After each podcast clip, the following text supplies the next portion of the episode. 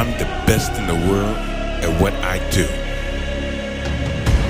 I've been the best since day one. On this microphone, in the booth, in my bed, I live it, I breathe it, I am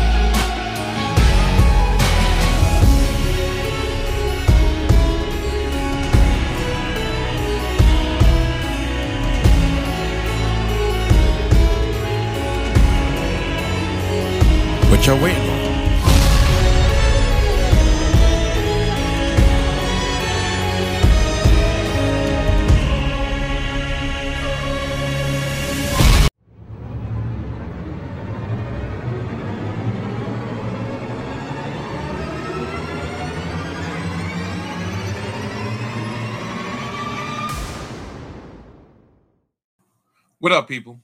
Welcome to another edition of the Salty Thoughts of Donnie Ooh podcast, featuring the one and only Donnie Ooh, best of whatever he does. Yes, this week we get back to normal. Normal time, normal day, normal topics. We don't got no verses to talk about. We done got the half-ass NBA preview out the way. NBA is one week and change in the books. And my New York Knicks are three and one. And my Golden State Warriors are four and oh. But I'll talk about that later. This week on tap, I am going to talk about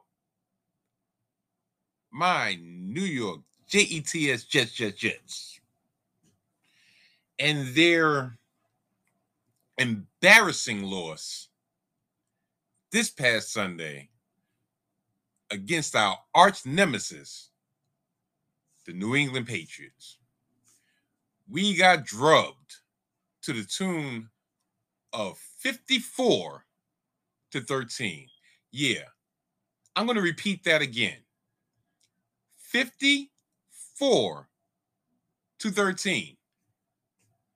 And if that wasn't bad enough, if that wasn't the news that I damn sure didn't want to experience, our rookie quarterback got knocked out the game.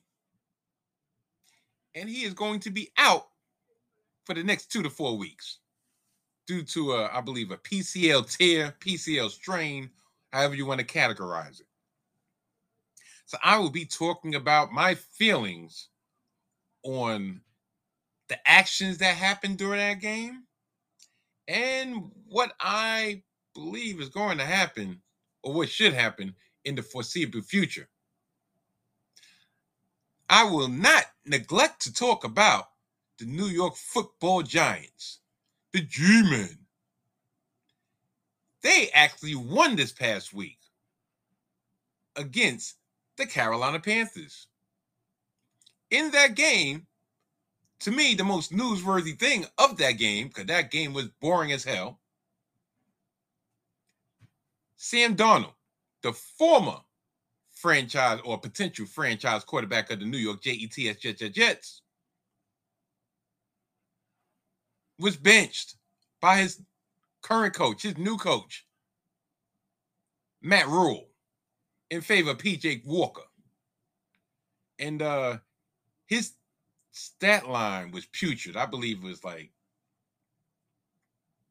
16 to 30 something for 120 yards. They have to get his ass out of there. Looked like Sam was seeing ghosts again. So I will touch upon that. And last but not least, being the fact that I did kind of crack the can open, twist the top off the bottle last week on the NBA, I will be talking about my thoughts on the first week of NBA action. Yeah, that's what's on tap this week.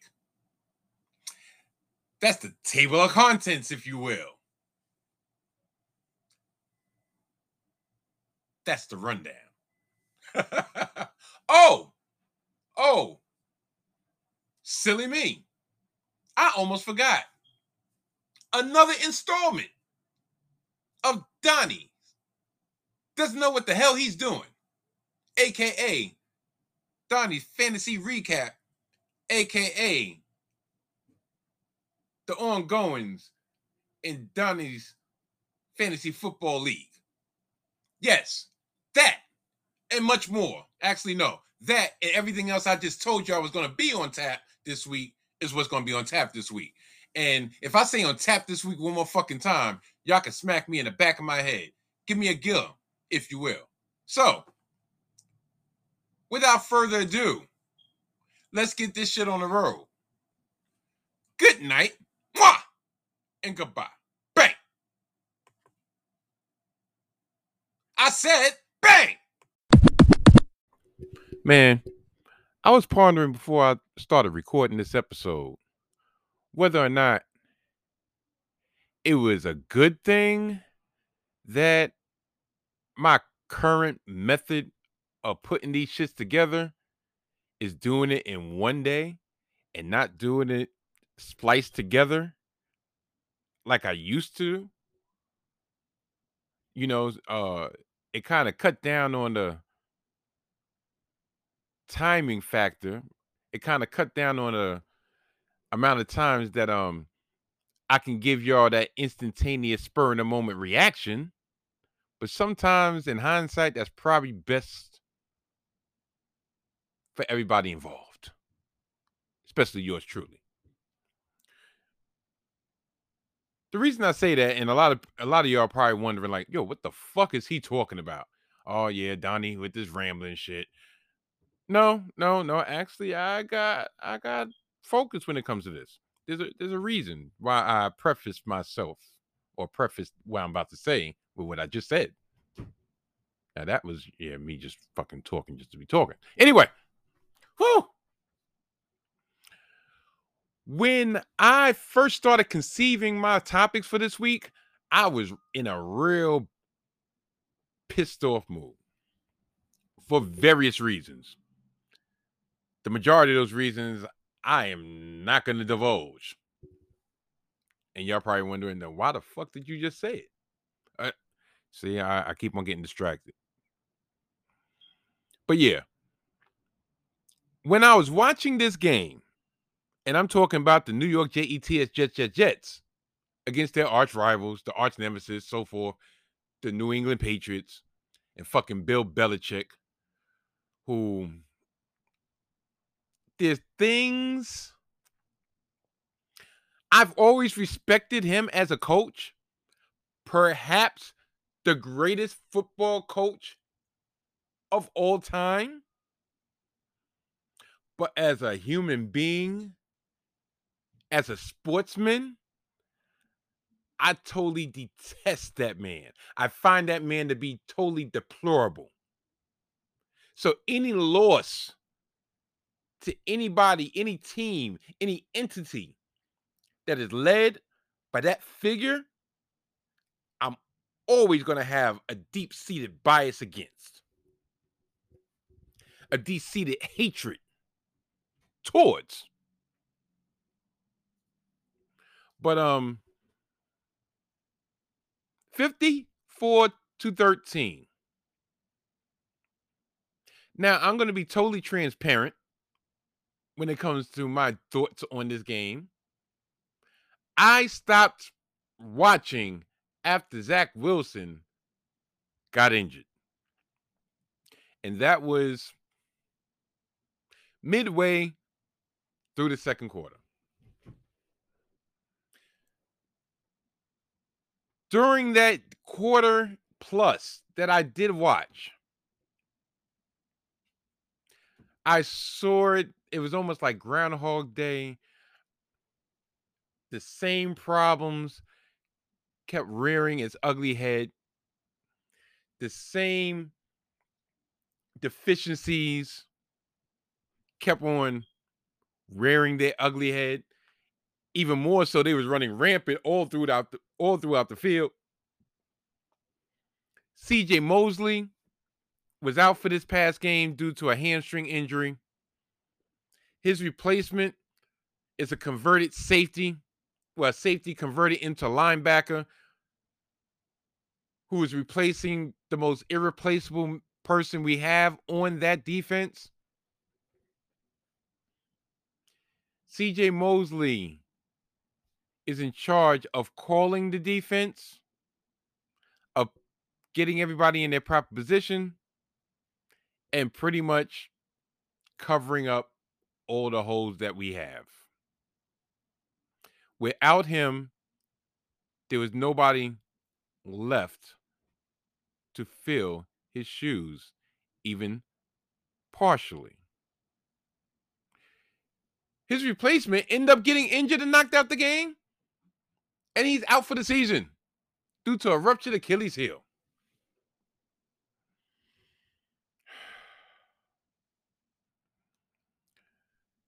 The New England Patriots. You know, you know why, you know why this is even more irritating to me? The New England Patriots are starting their own rookie quarterback in Matt Jones, Mac Jones, whatever the fuck his name is. And they dink and dunk and dink and dunk and dink and dink and dunk and dunk every single game. So you would you would expect for the New York Jets to be aware of the short passing game, to be aware of all the facets that are included in the short passing game, i.e., the screen game, i.e., especially the middle screen game, i.e., the running back in the flat.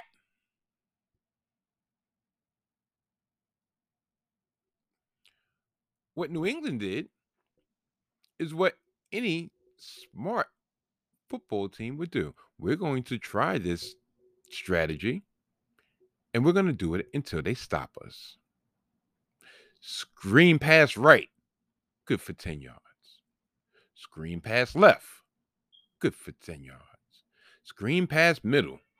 Good for 10 yards. Draw draw play. Good for 15 yards. Running back in the running back in the flat. Good for 25 yards. Over and over and over again.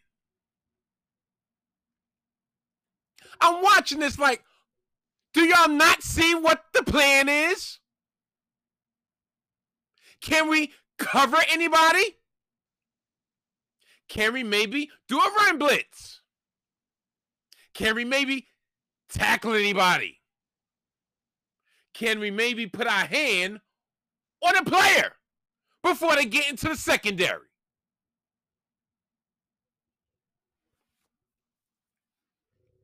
It was quickly 14 zip.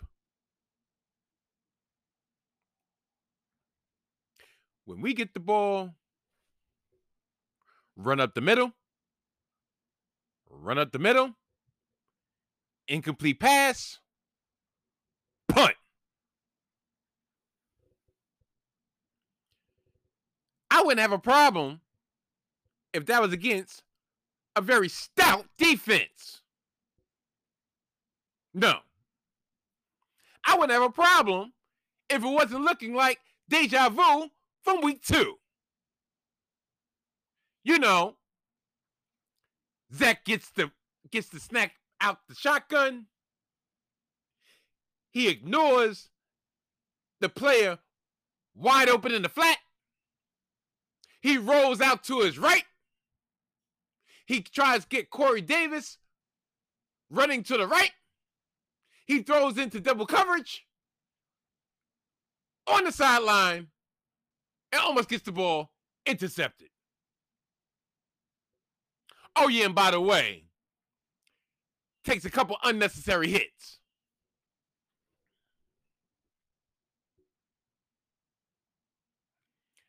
I saw that for about three, two to three drives. Matter of fact, three to four drives. Do you know we were down 14 zip and we led the time of possession, almost tripled it? I believe at the time of Zach Wilson's injury, we had about 13 minutes of time of possession to that of six minutes of New England's. But yet we was down 14 nothing.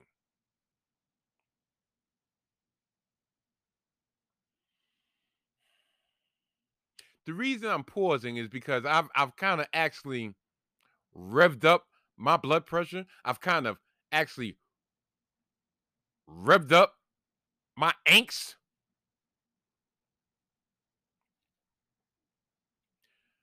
Let me just get down to the fucking nitty gritty, to the nuts and bolts. Zach Wilson got hurt partially to his own doing. Zach Wilson, I mean, I told I told myself and I told y'all, the masses, that this season I was not going to get upset. I was not going to let this team raise my blood pressure. I was not going to let this team piss me the fuck off. And at least throughout the first two weeks, that held true. You know why I came to that conclusion at that time? I told myself, look, I know my team sucks. I know my team is not going to win many games, but if I see some type of development, all I'm looking for is development. I'm not looking for wins. If wins come as a byproduct of that development, great. It's a win win. But I was not going to get myself revved up over this fucking team. But the one the thing that has gotten me so riled up is the fact that I see the same mistakes happen over and over and over again. This little pissant continues to ignore the easy play. You have Michael Carter in the fucking flat. You have Crowder over the middle. But yet, he wants to see if he can get Keenan Cole or Keelan Cole on a deep out 25 yards down the field. You have an offensive line who is much maligned and well deservedly so that actually, if the motherfucker would throw the ball on time, wouldn't be looked at with the disgust that most look at, look upon them with.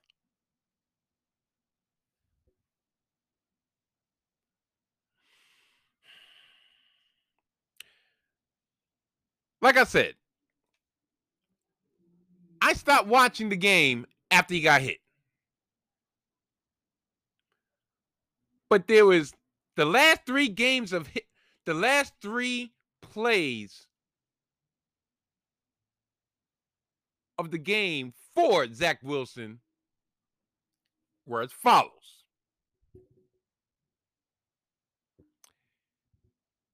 believe it was first down. Takes the snap.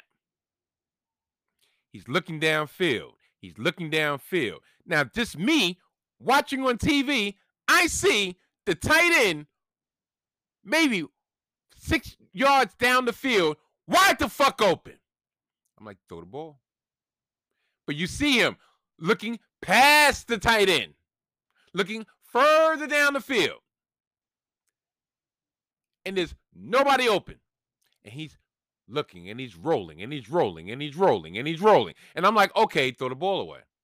Throw the ball away. Throw the, throw the fucking ball away.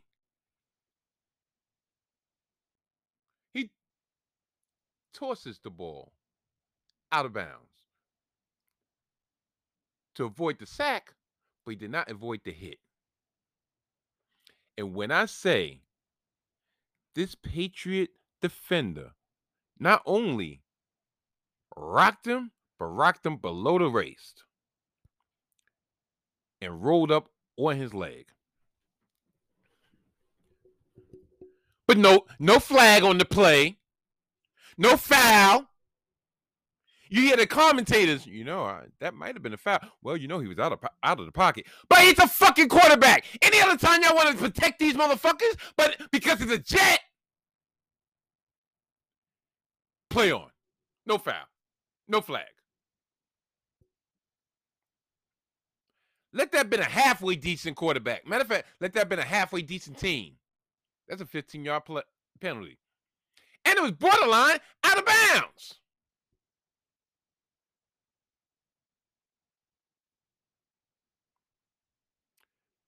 Next play, I believe he threw it to Griffin, but it's another play.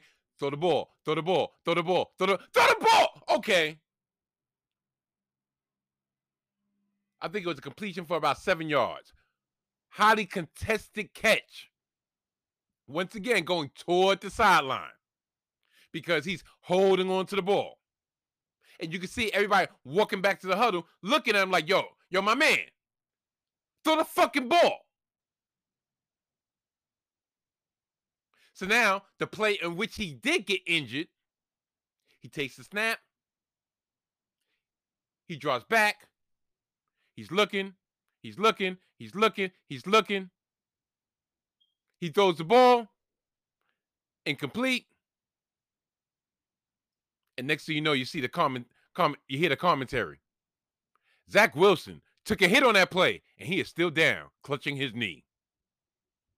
I'm looking at like, yeah, and they're like, well, you know, it doesn't look like uh, the, the knee really got came in contact. Yeah, because his knee really got injured on that play against on the sideline two plays ago. You know, the one that he didn't get a flag for. You mean to tell me Belichick is not looking long long game here? everything in Belichick's fucking resume let lead y'all to believe that he looks long game. Yeah, maybe it's the conspiracy theorist in me that's running rampant with this shit, but yeah, I'm gonna run with it. Here's my thought. Belichick has a rookie quarterback. We have a rookie quarterback everybody knows that Mac Jones was more NFL ready, plug and play, if you will, than our quarterback, Zach Wilson. They say Zach Wilson has a bigger ceiling. So, first game of the season, you intercepted him four times. It could have been seven. You fucked his psyche up. You started with the mental warfare. Now you got them in. Now you got them at home in Foxborough, and you're like, you know what? Take the head out. Now we got to take the knees out. How much of that ceiling is going to be intact if he's coming off a torn ACL injury? If you got to run around with a brace on it, brace on him for the next five years, and we go against them for the next five years, two times a year. Listen, it's not that far fetched. You mean to tell me you, you, you don't you don't think Belichick put a fucking bounty on fucking Zach Wilson? You can't tell me. Those all those hits below the fucking waist was unintentional. You can't tell me that. That's why it's even more enraging well, more infuriating that this little pissant went and throw the ball away way sooner than he did. And I'm going to take a pause so I can take a sip of coffee for the working man.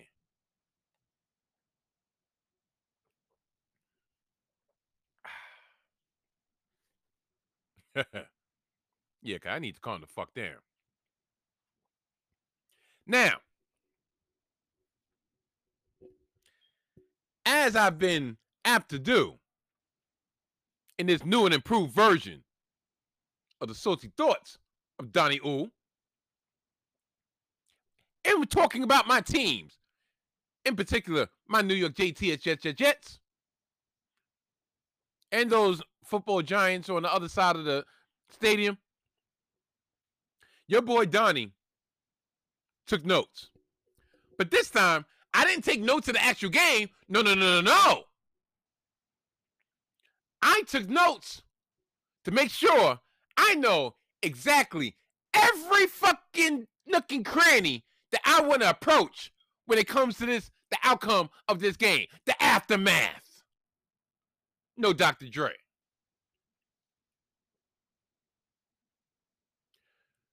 First up the dot. First up the bat. Zach Wilson. And I just explained it. Zach holds on to the ball way too long. It's a flaw. And at this particular time, it's starting to be, or it has the potential to be, a fatal flaw.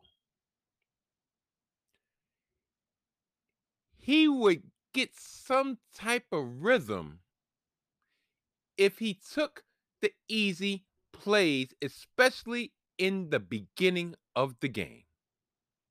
But no. No, he wants to try to make the spectacular play every single play. It's not like we have a star studded roster. We have, but, but I will say this our wide receiver corps is better than advertised. We just don't have any game breakers.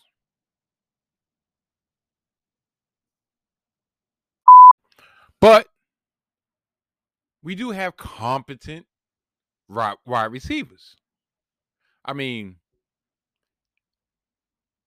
tomorrow would be too soon. The next time I see it, when it comes to the next time I see Braxton Berrios, Denzel Mims has potential. Jamison Crowder, consummate professional. Elijah Moore, once you put him in the slot where he current where he really belongs, quite sure he will show improve. Corey Davis, yeah. So Keelan Cole, yeah. Jeff Smith. Yeah. All right. So maybe I was a little bit too quick to talk about. Yeah, we have, you know, uh better than advertised. It's more like probably close to what's advertised, which doesn't help Zach Wilson whatsoever. So it's like it's a double whammy. He's trying to do too much with not enough, with not enough experience, with not enough knowledge, with not enough talent sur- surrounding him, with not enough sage advice surrounding him. I mean, I, I've said it in previous episodes the lack of having a veteran through the roars backup on this team to help nurture your prized prospect is borderline malpractice. So, what does the Jets do? The first thing, the first time that Wilson gets knocked out for a couple games, they go for a backup. Joe Flacco, who was with the Jets last year.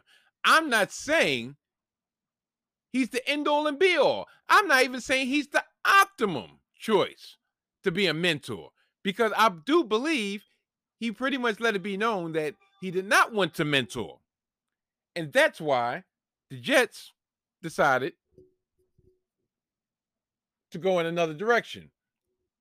But the but the other direction that they decided to go in was pretty much having nobody whatsoever. Like I said, it's borderline malpractice. So we got Flacco. So what? We're gonna have Flacco for the rest of the year.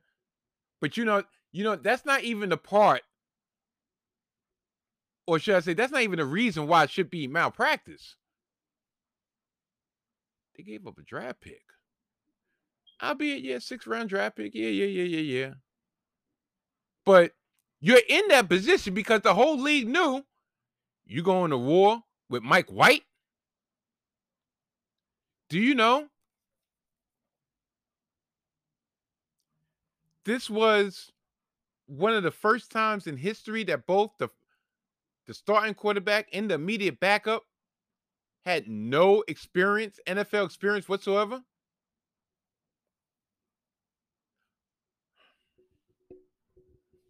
I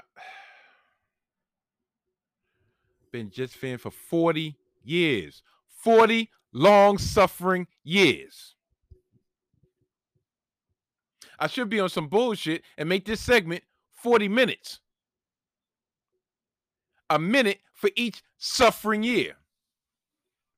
But I don't think that would be fair to my non Jets, well, my non Jets fans, i.e., fans of, you know, the sport of football.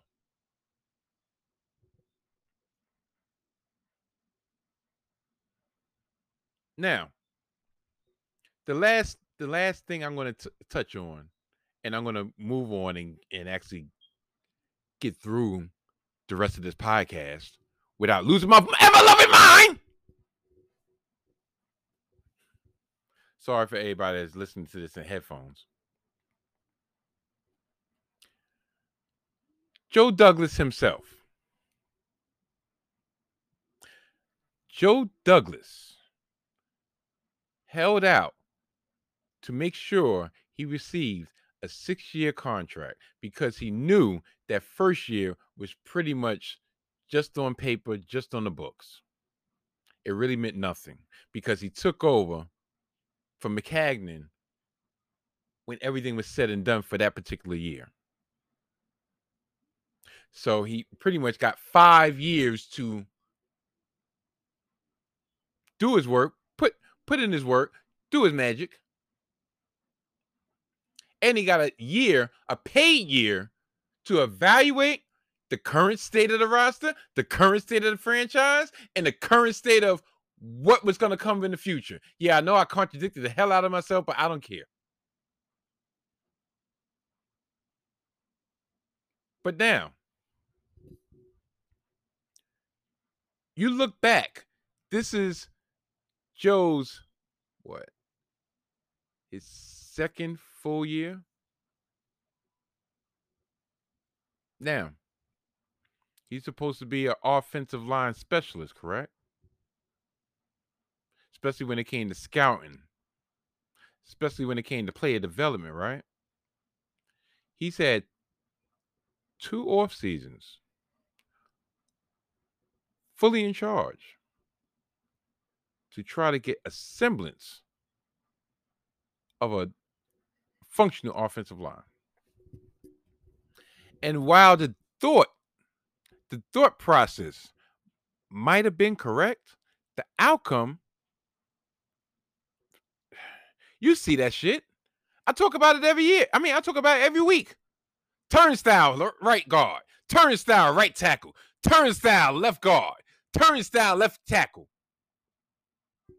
Van Roten. I know his name is Van Roten. Van Roten. Threw the QB, threw the rookie QB under the bus after the second week. And this motherfucker still cashing checks with the JETS Jet Jet Jets.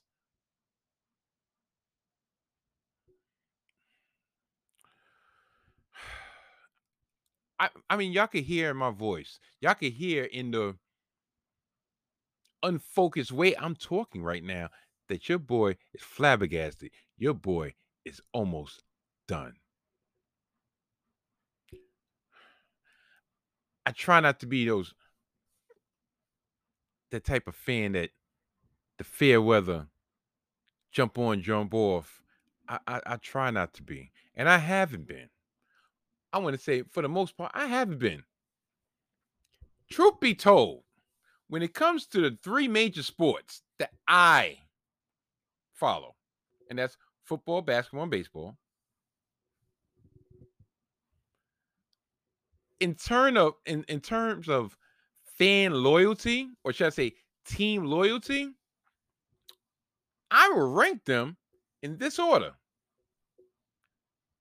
The Jets slash football, the Mets slash baseball, and the Knicks slash basketball. In terms of my favorite sports, that would go football, basketball, then baseball. But you know, when it came to fan loyalty or team loyalty, as much as I love my beloved Knicks, the stench has been strong for them for so long that it just became second nature for me to always have a team on the side. You know, to like enjoy the playoffs and shit. Plus, just the way basketball is, you just kind of sometimes you kind of drift toward being a fan of the player and not so much the team. But when it comes to football, at least with me, it's the team.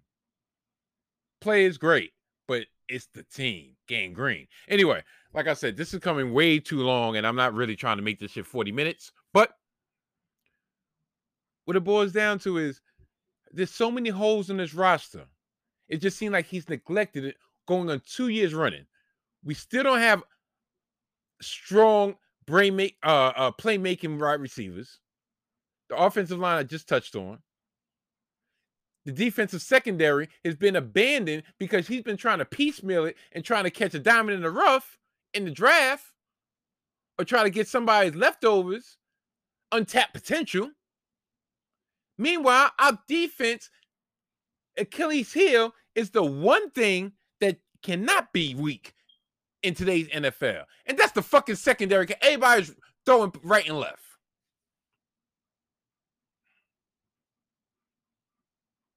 We have no experience anywhere. I've said that before. Coaches. Tell you the truth, now, now to me, it looked like the GM was a novice. It's the first time GM also. We had a first time owner because the real owner was over doing some Mr. Orange shit. Now he's coming back, gave them a pat on the back. Hmm. I mean, the funny and the fucked up thing is Joe Judge is not leaving, getting out of here no time soon. Unless some fucking somebody needs to dig in his emails. I I, I know he got some racist shit in there. I couldn't even say that shit with a straight face. But shit, the way the NFL get down, you know it's true. But yeah, fucking Jets. Fucking Jets are all over the place, just like this segment was all over the place. I don't know. Chalk this one up for the good guys. Chalk this one up for long suffering Jet fans. Chalk this shit up for what, what the fuck I'm saying. We're about to be like one in ten. Shit. I see a three games winning streak. I thought I saw a three game winning streak. And maybe with Flacco, we might even be able to win something. But Flacco ain't gonna be fucking starting this week. We putting Mike White in. Big old Mike White. Fuck out of here. Yo, cut, cut, cut. Listen, we're to talk about the New York football giants right here and right now. But I'm to let y'all know right here and right now. I'm splitting this segment in half because I went way too long talking about my motherfucking JETS Jets Jets Jets. And quiet is kept. And the only reason y'all knowing is because I'm telling y'all right now, I done did this segment three times. And those three times, I don't know what the fuck I was talking about. It made no sense. And I've spent way too much time talking about or trying to talk about these New York Giants. So I'm going to talk about the New York football Giants who beat the Carolina Panthers this past week, 25 to 3. And I'm going to talk about their, their upcoming opponent for next week, which are or who are the Kansas City Chiefs. So, to help me actually stay on track so I don't have to do this for a fourth time, I'm going to refer to Donnie's best friend nowadays, and that's his trusty ass notes. You know the notes that says Giants at the in the beginning? Yeah, these notes. You hear the paper, you hear it crumbling. You know what that means? You know what that sounds like? That sounds like journalism. Journalism at its finest. Yeah, all right. Anyway, sentence number one Jones is going to get killed because of uh because of Garrett. Yeah. Now, as much as it's almost by necessity that Daniel Jones is not only was not only the quarterback, but the leading rusher and chipped in with a 16-yard reception. Being being the fact that injuries have decimated this offense up and down the roster. They were playing with the fifth and sixth string wide receivers two weeks ago. The offensive line, which isn't great to begin with, is dealing with injuries. Saquon Barkley's out. So the only person that you have to lean on, to depend on, to count on is Daniel Jones. And to his credit, he's trying his damnedest. But at the same time, he just had a concussion two weeks ago where he was in Dallas trying to make something out of nothing, showing the heart that I believe Big Blue Nation should applaud. And on his way to try to catch, try to get into the end zone and score that crucial touchdown, he got rocked and knocked out the game. Last week, he probably played against better judgment and he wasn't nearly as effective. So this week, he's actually playing competently. He's way more healthier, or should I say, much more healthier. Ooh, my mother would kill me if she would have heard that type of grammar. Anyway, and what do y'all have him do? Y'all have him go out in the in the pass pattern and potentially get rocked again. I don't know, just something about Daniel Jones getting rocked that brings out the Vince McMahon in me. You know, almost almost like Brock Lesnar. Yeah, Daniel Jones got rocked. Yeah, that type of shit. Anyway, but being the fact that he's the only person that y'all have, and he is the future of the franchise, you need to take better care of him. You need to keep him safer than uh these things have a potential of being.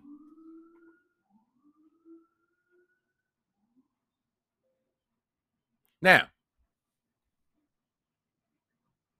The second one on second one on deck. With Kansas City next and struggling. Could they steal one? Now, about two, three weeks ago, I looked at the schedule like there's no way in hell on a Monday night the New York Giants are going into Kansas City and being even competitive. Kansas City right now currently is three wins and four losses down into the season. They are in they're tied for th- third place. They're tied for last place in the division.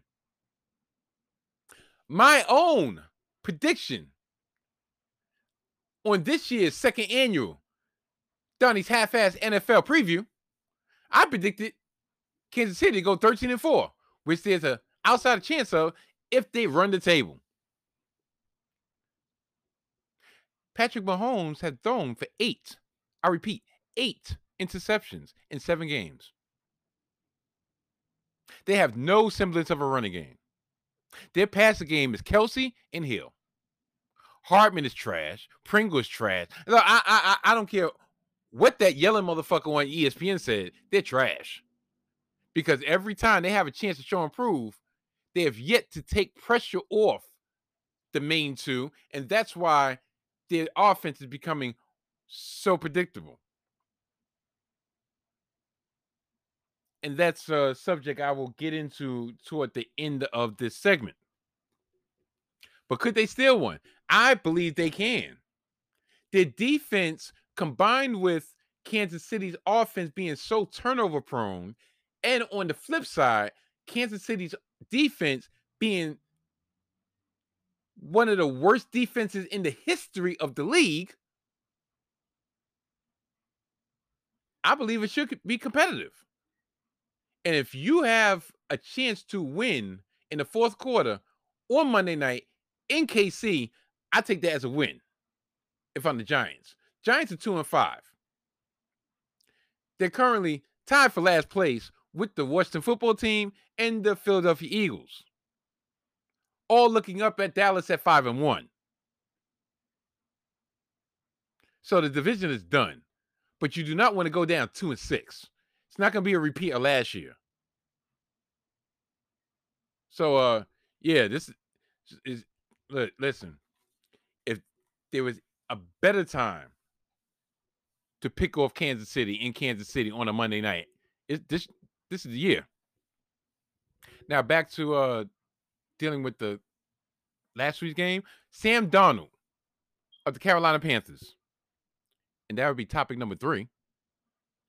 Unfortunately, sucks. Unfortunately, sucks for the Carolina Panthers. And unfortunately, sucks for all the ones that carried the torch for Sam Darnold the last three years that pretty much said it was just a Jets' fault. It was the Jets'. Uh, as soon as he got out the, the, the, the suck that was Jets, he would thrive. And for the first three games of the season, that's exactly what the fuck he did. But, but, once Christian McCaffrey went down, his magic elixir wore off. He got benched. I talked about him mostly in the last on the Jets segment, but he got benched. He was seeing ghosts. The Giants, to their credit, helped him see ghosts.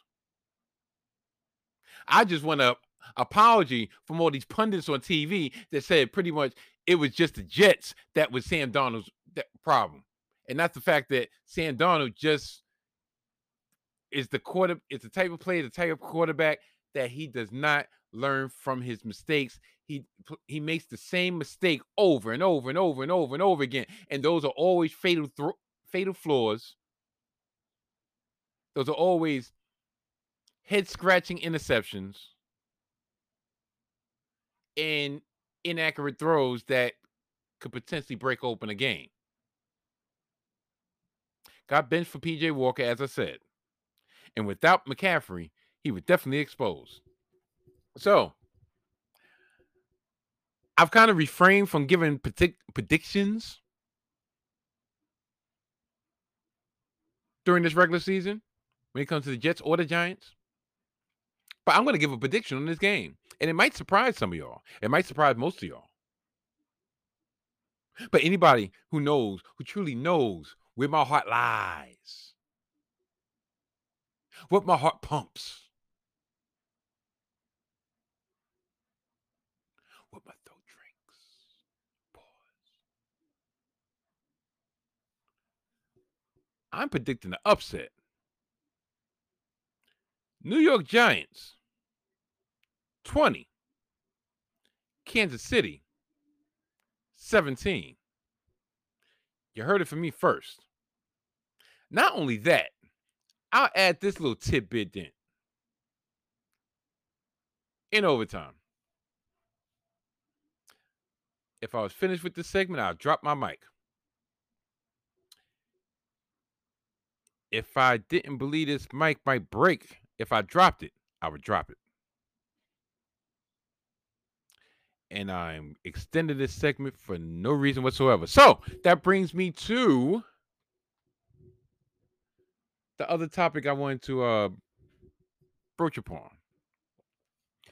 And that's my comparison between the Kansas City Chiefs of the last three going on four years and the Golden State Warriors five year dynastic peak. hear me out here. Hear me out. Hear me out. There are similarities. These are comparisons I didn't even write down. They both got babyface assassins at the leader. You know, the ones that brought light skin. Listen, I'm not even going to continue the sentence that I was just talking about. I am going to continue the topic I was talking about. You know, the topic that I was just talking about for about 15 minutes, but nobody else in the world heard it. Technical difficulties out the wazoo. Technical difficulties out my black ass. So where was I? Before I have another technical difficulty. It seems like I got technical difficulties for fucking talking.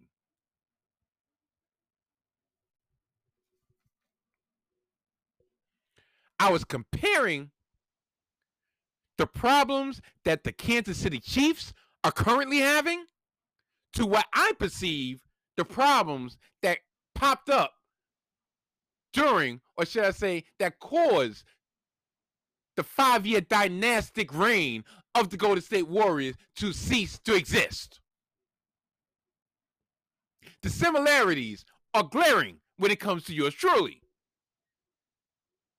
I was trying to make some type of smarmy take on the fact that Steph Curry's light skinned. Patrick Mahomes is too. Babyface assassin. Both of them. Both of them. Very reckless with the ball. Very careless with the ball. Turnover prone. Both have a gunslinger mentality. Both are considered once in a generation talents. Both being the fact that both are once in a generation talents, they're allowed to be reckless. They're allowed to be carefree because nine times out of 10, their talent overcomes.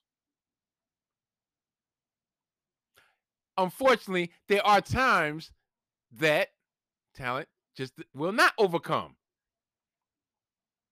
Case in point, Game 7, 2016 NBA Finals. Steph Curry, behind the back, no look pass to Klay in the corner, goes out of bounds and starts their drought of the last three and a half, four minutes of regulation scoreless. Patrick Mahomes this year.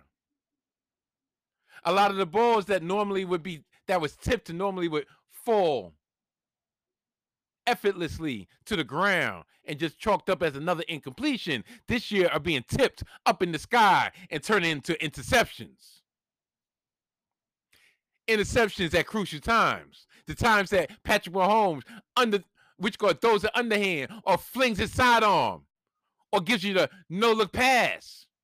Those times used to come out, uh, used to become highlights.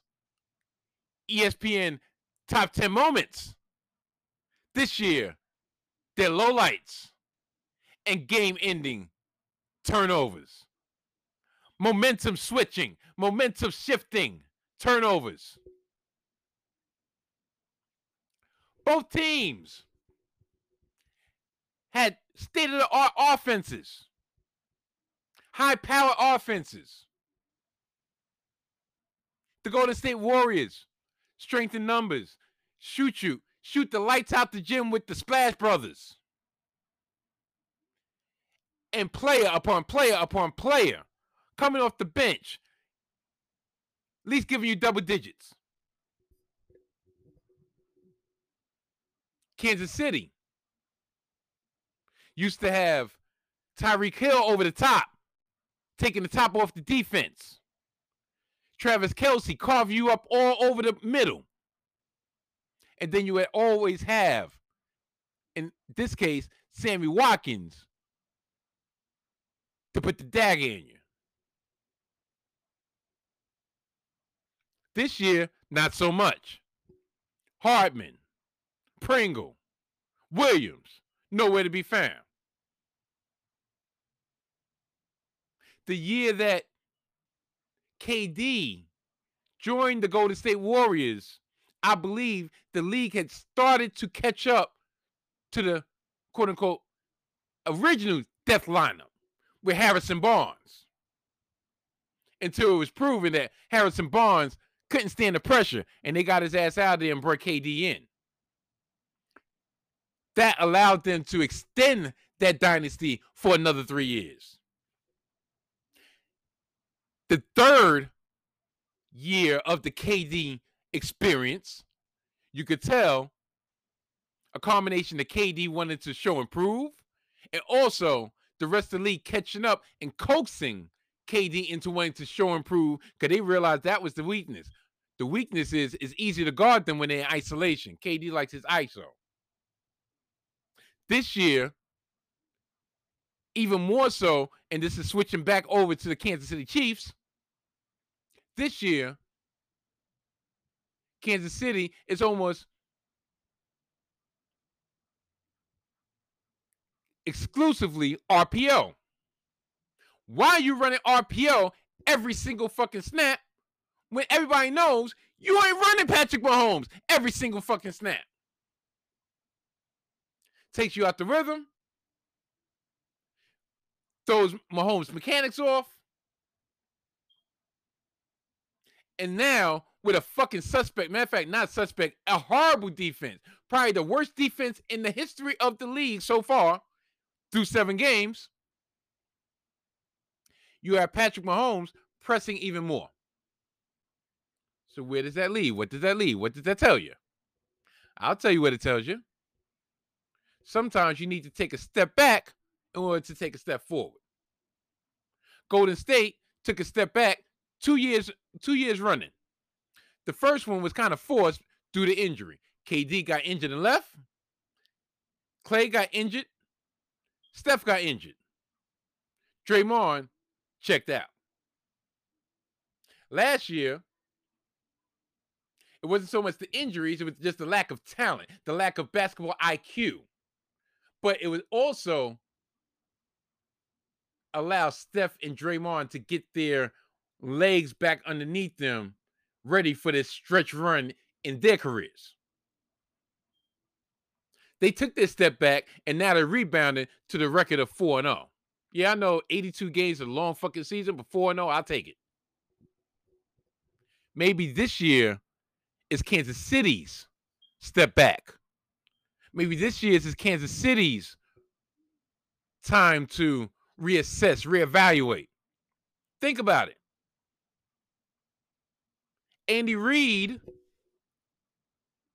has won that one elusive championship, but Andy Reid was also known as the coach, brilliant coach, brilliant offensive mind, but also known as the coach that gets you to the championship game will not get you over the hump. And tell you the truth, if they were not going against Jimmy G in the first Super Bowl, they still wouldn't have gotten over the hump. A lot of that had to do a lot of that had to do with Jimmy G. I can't even give credit to Patrick Mahomes so much in that game because he was stinking it up. In two consecutive Super Bowls, he stunk it up. So, I believe that's a good, good, a good comparison. Both the ebbs and flows, both the ups and downs. And finally, I got this segment fully recorded after 45 minutes trying to do 20 minutes. Yeah, I, I look, I ain't gonna even stretch this shit out anymore. Catch on catch y'all after the chuk, chuk, chuk. now. last but not least, another combined segment because I guess that's just the what we doing this week. We just combining shit and trying to get this shit out to the masses. I'm trying not to shortchange y'all, but also I'm trying to be considerate with yo. Since when I'm trying to be considerate, I mean, I, look, I I've never bullshitted y'all, so I ain't gonna start now. Uh, we're gonna make this shit combined because I just don't feel like splitting this shit up because I keep on having technical difficulties. So, these are my thoughts for the first week of the NBA.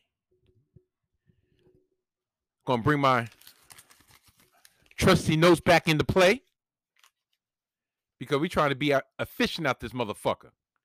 Even though, shit, if y'all knew how many y'all would. Anyway, first thing on the piece of paper that I scribbled down would be the Nets, the gentrification Nets. Ha ha ha ha ha. The Nets are struggling due to lack of depth. And you wonder, and you want to know, and you want to say, uh, Donnie, what you mean of depth? Only person they missing Kyrie. Ah, ha, ha. Yes, they're missing Kyrie. You know why it's so glaring why they're missing Kyrie right now? To me, it's the fact that James Harden is not getting the calls he's accustomed to. It's funny how he go from averaging 34 game to like let's say 18, 19 on 7 to 16 shooting. What that equals out to me like 38%. Think about it. How many this man used to average like 20 field um free throw attempts per game. He's a great free throw shooter. So at the minimum, he's getting 15 points at he's getting 15 points at the line. Couple threes, couple n ones. That's 30. Now he's at the he's at the post game conference. Well, you know, I mean, a foul is a foul. You know, just call what you see. You know, I mean, they trying to tinker with the rules. Is rules. I you look. I ain't talking about the rules. A foul's a foul. You need to call it. No, no, no, no. We don't need to call your bullshit. You make your you make the fucking sport, you make the game unwatchable. How many times do you bow into the fucking defender, do that up and under shit, and you're pretty much draw, pulling the defender into you while you're flicking the ball up? How is that a foul? Because it's contact? Now that shit not now that bullshit not getting called, now you all in your feelings. Good. KD just playing. Averaging like 35. Who else is there? Patty Mills led y'all to victory the other other night. Besides that, the fuck y'all got? Huh? Who the fuck y'all got? I'm listening. I'm listening. Got Millsap. Got Aldridge. I, I, I've gone down the list. I've gone down the list of old names that they have. It's just uh the whining is so unbecoming when it comes to James Harden. But that brings me to my next thing. And that's is KD regretting it now? I mean, Yes, I know he resigned, but I really believe that's just like why not? Like where else was he to go? The amount of shit that he's taken over his decisions, where else was he to go? He wasn't to go to the Knicks just out of spite. There's no other team in the league I could see he's going to like you know what, I'm to go and take over that team. He's not going back to Golden State. So Brooklyn is his and his only. He pretty much probably knows, like, look, you know, Kyrie out of here. But I wonder if he's regretting it right now. Because think about it. This is what? Is this year three, uh, season three? Yeah It's third season. You had the first season where he was out. Yeah, last year where They got bumped in the semifinals. And now you got this year. But I really wonder. He, yeah, he got two rings. But I really wonder. I mean, nobody saw a pandemic coming. But is he really regretting hitching his wagon to Kyrie? I don't know. I don't know. The reason I'm saying that is the following, and I'm just going to touch on it because I, I just I'm just going to touch on it. This past weekend, the gentrification Nets had a home game in Barclays in, in the Barclays Center. And prior to the game and during the game, tens upon tens of people, I won't say hundreds upon hundreds because that'd be exaggerating, but a large amount of people, anti vax people, decided that they wanted to barge into the Barclays Center in the name of Kyrie. They literally said, This is for Kyrie because Kyrie is not able to play due to the mandates. I personally believe Kyrie, being the fact that he's supposed to be the voice of the voiceless, this is not the time to become voiceless. Since you do not want your message to be skewed and spun, this would be the time to come out and come in front of what they proclaim to be in support of you. I'm not saying you sent them. I'm look, I'm not saying that. And this actually no, it isn't. I'm going to say this is actually going against me saying I was never going to talk about Kyrie and uh, but this has nothing to do with his mental nothing. This is just my thing is unfortunately you made a point when discussing your decision and discussing your point of view on said mandate. So when people protesters become belligerent, become violent, become criminal, and you your name is coming out their mouths, and they say they're rioting for you, I feel like you need to open your motherfucking mouth. Point blank, period. That's just my salty motherfucking thoughts. Yeah, I know those those those MF bombs was kind of forced, wasn't they? All right, next. The Lakers are old as shit. AD and Howard was fighting. Melo was thriving. LeBron taking credit already. Okay. I said in the preview last week, Lakers old as shit the Lakers, by the time the All Star break comes, they're going to be so brittle. You know how, uh, I believe probably Robot Chicken or any of those type of claymation things, where the character gets burnt and they just fall in dust. You see, first you see the skeleton, and then they just fall and crumble in dust. Those are the Lakers. That's that's been known. The other one is AD and, and AD and Dwight Howard.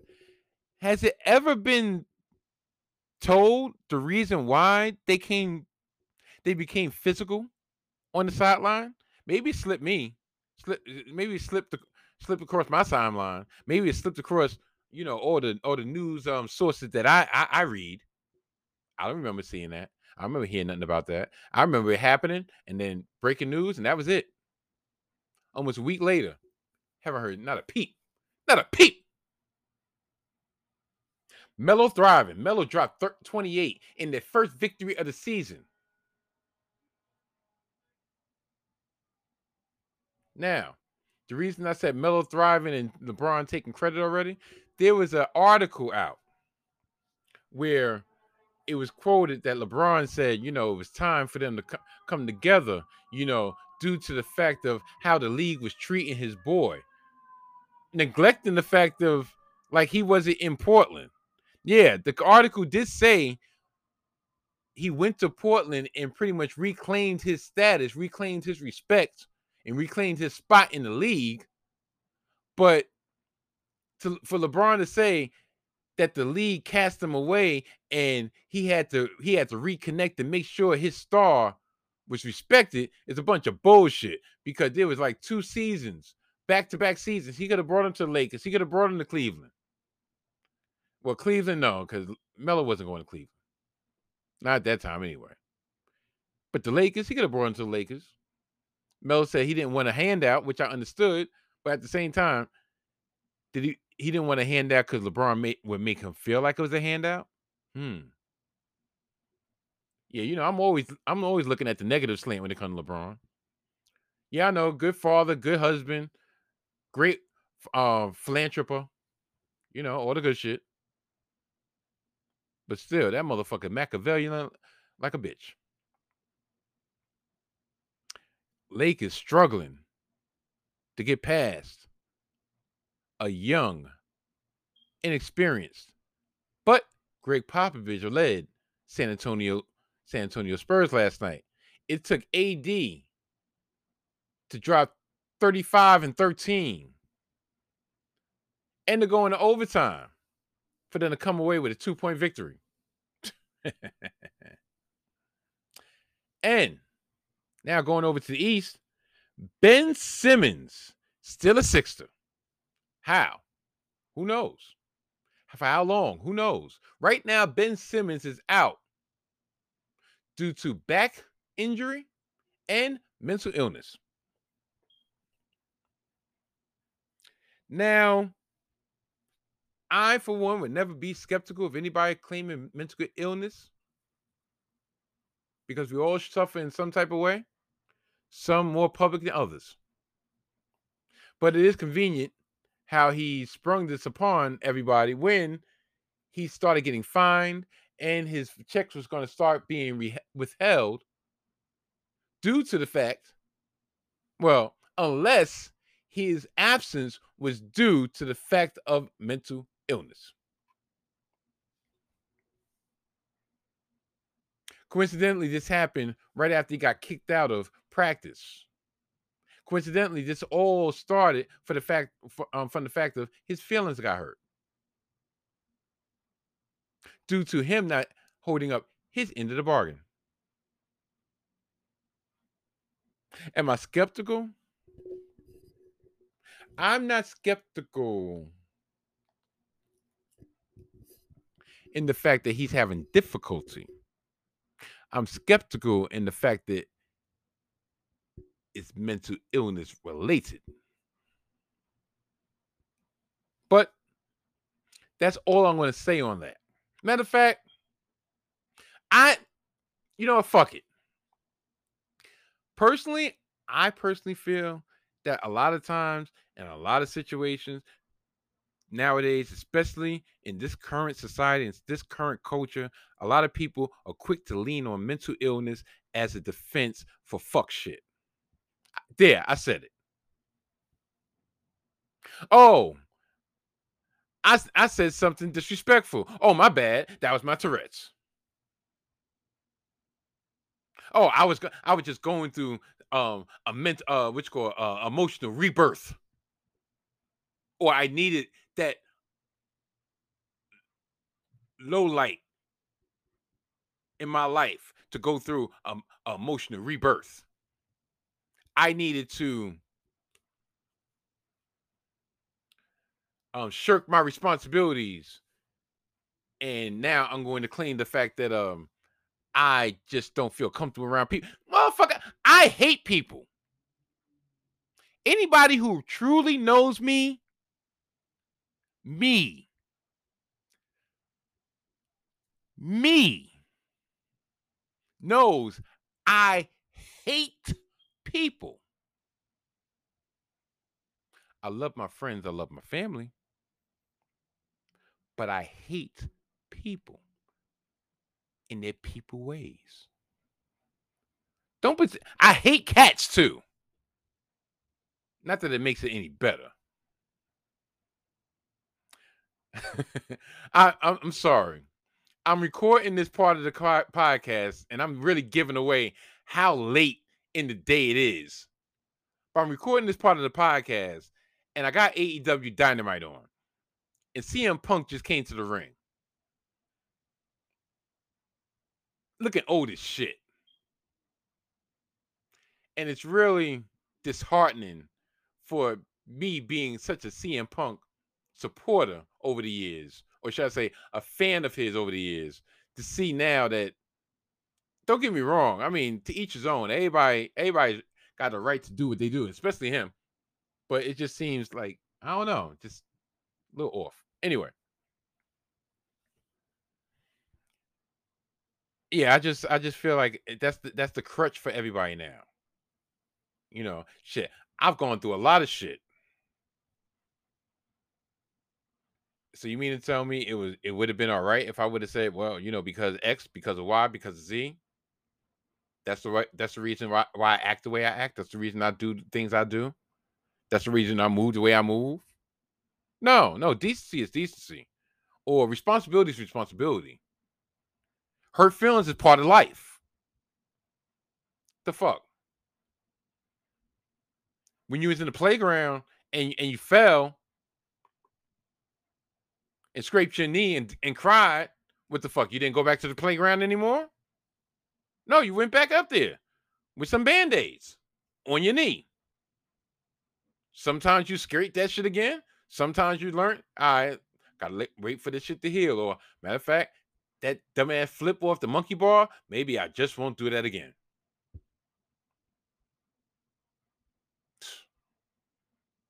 Anyway, I don't know how I just got on that tangent. But I'm going to end this segment with another installment of Donnie doesn't know what the hell he's doing. Going to end it on an up note. You know why it's an up note? You know why it's a positive note? Because your boy Donnie won again. Yes, indeed. Donnie won again. Donnie is now four and three.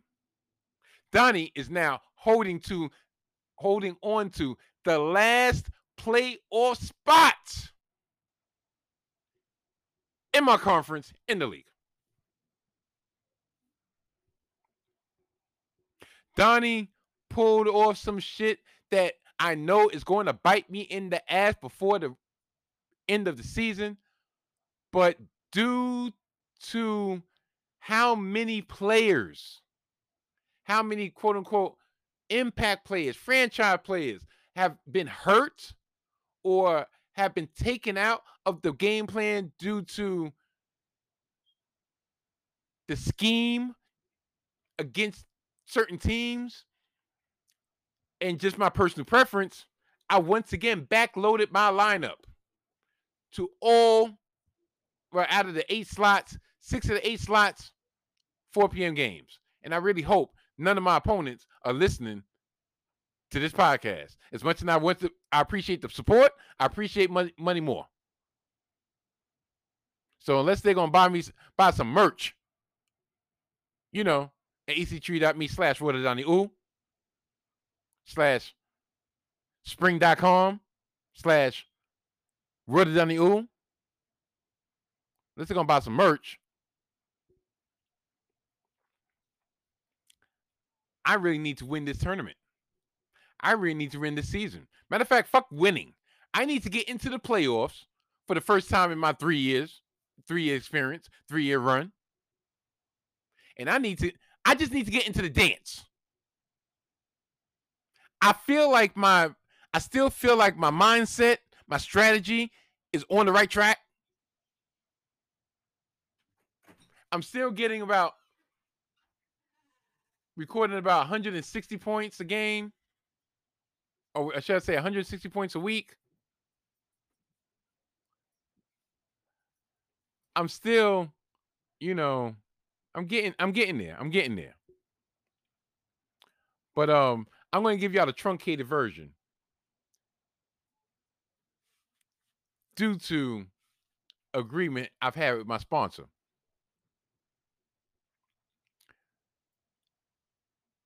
Cooper Kupp I stacked him with with Stafford. Both of them went off. Cooper Kupp, I think he had 13 receptions, 150 yards. I had Demar Chase, Ja'Marr Chase. He went off for 200 yards receiving. Just those three right there, I was in, I was in the money. I was I I, I which call I went into the four o'clock slate down by 25 points, end up winning by 14. No matter of fact, I end up winning by 30. I'm lying. This week, my boy Justin comes back on the on the slate.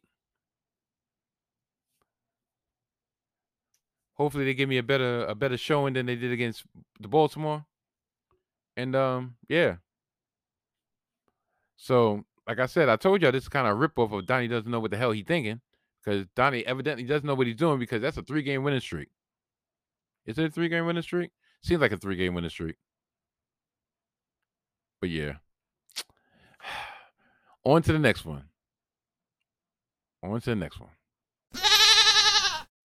Well, people, that finally brings us to the end of a frustrating edition of the Salty Thoughts of Donnie Oo podcast, aka Technical Difficulties. yeah, you know what? That's gonna be the title of this fucking episode. Technical difficulties. Please stand by.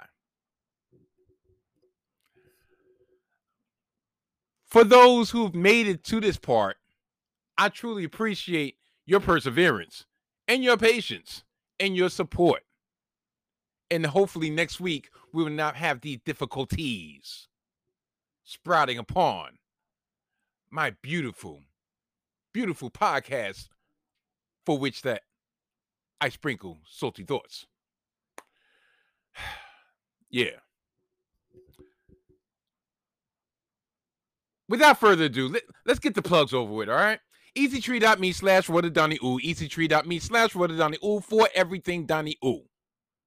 This podcast can be reached on EasyTree.me slash what a Donnie Ooh. Donnie Ooh merch. Thoughts of Donnie Ooh podcast merch, to be exact, can be bought at EasyTree.me slash what a Donnie Ooh. And Donnie Ooh slash Donnie Child Music can be heard at EasyTree.me slash Donnie Ooh. This podcast that you're listening to can also be heard on multiple, many, dare I say all, probably not all, but most streaming platforms, wherever podcasts are available. available. You know that means Spotify, Google Podcasts, uh, Apple Podcasts. Um, I'm coming to Stitcher. I should be on Amazon, but if I'm not, I'm coming to Amazon also. Tidal, fuck them. But yeah, all those streaming platforms with podcasts, put me in the search engine, and my pass, my ass will pop up like a stripper out of a cake. Pause. Hidden Gems Golf. Such a segue. Hidden Gems Golf.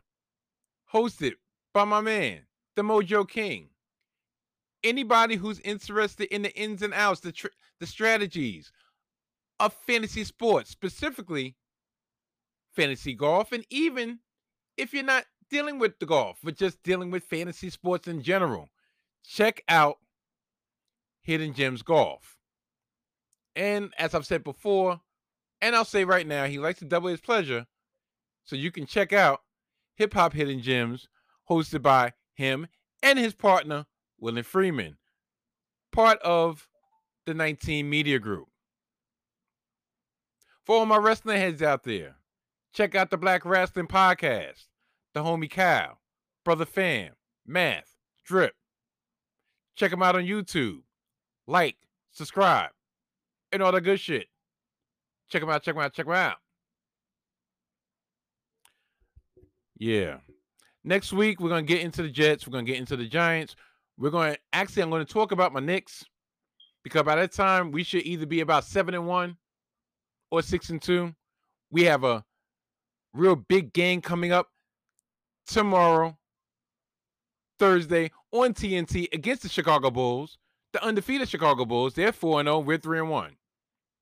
And that one loss was against Orlando on the second game of a back to back At home, I don't know. But we bounced back last night against Philly. We smacked ass by like 20.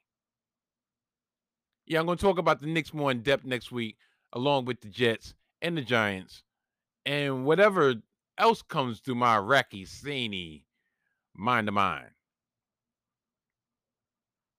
Yeah. So, once again, let me get out of here before the technical difficulties rear its ugly head. I would check y'all next week. Goodbye. Bye.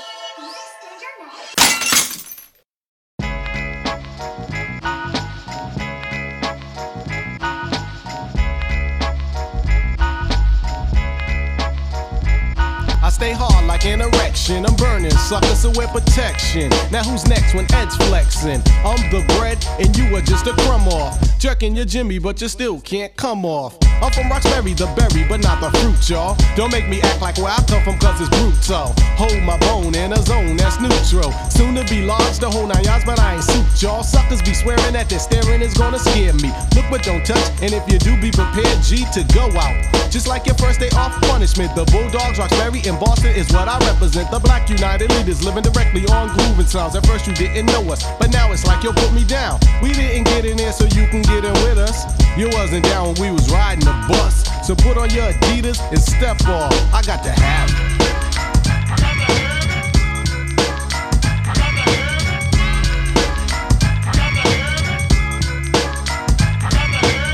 For me to run away. Brother, put the gun away. You wanna take my life away as if we were in combat. You can buy some new Adidas, but you can't buy my life back. Hey yo, what's up with that? Why is it like that? Let's stand together, y'all. And fight that in a race to replace waste with a taste just in case you can't face the place that you've been put in. If you was my kid for what you did, you have a foot in right in your ass. Another term's rectum. Kids are having kids, they're not parents, so they let them do things that shouldn't be done. You're not a father cause you got a son unless you're taking care of him. Crack is more contagious than rabies. Bass head broads are having bass head babies. Now how that sound? Not profound. Black people unite and let's all get down. I got to have it.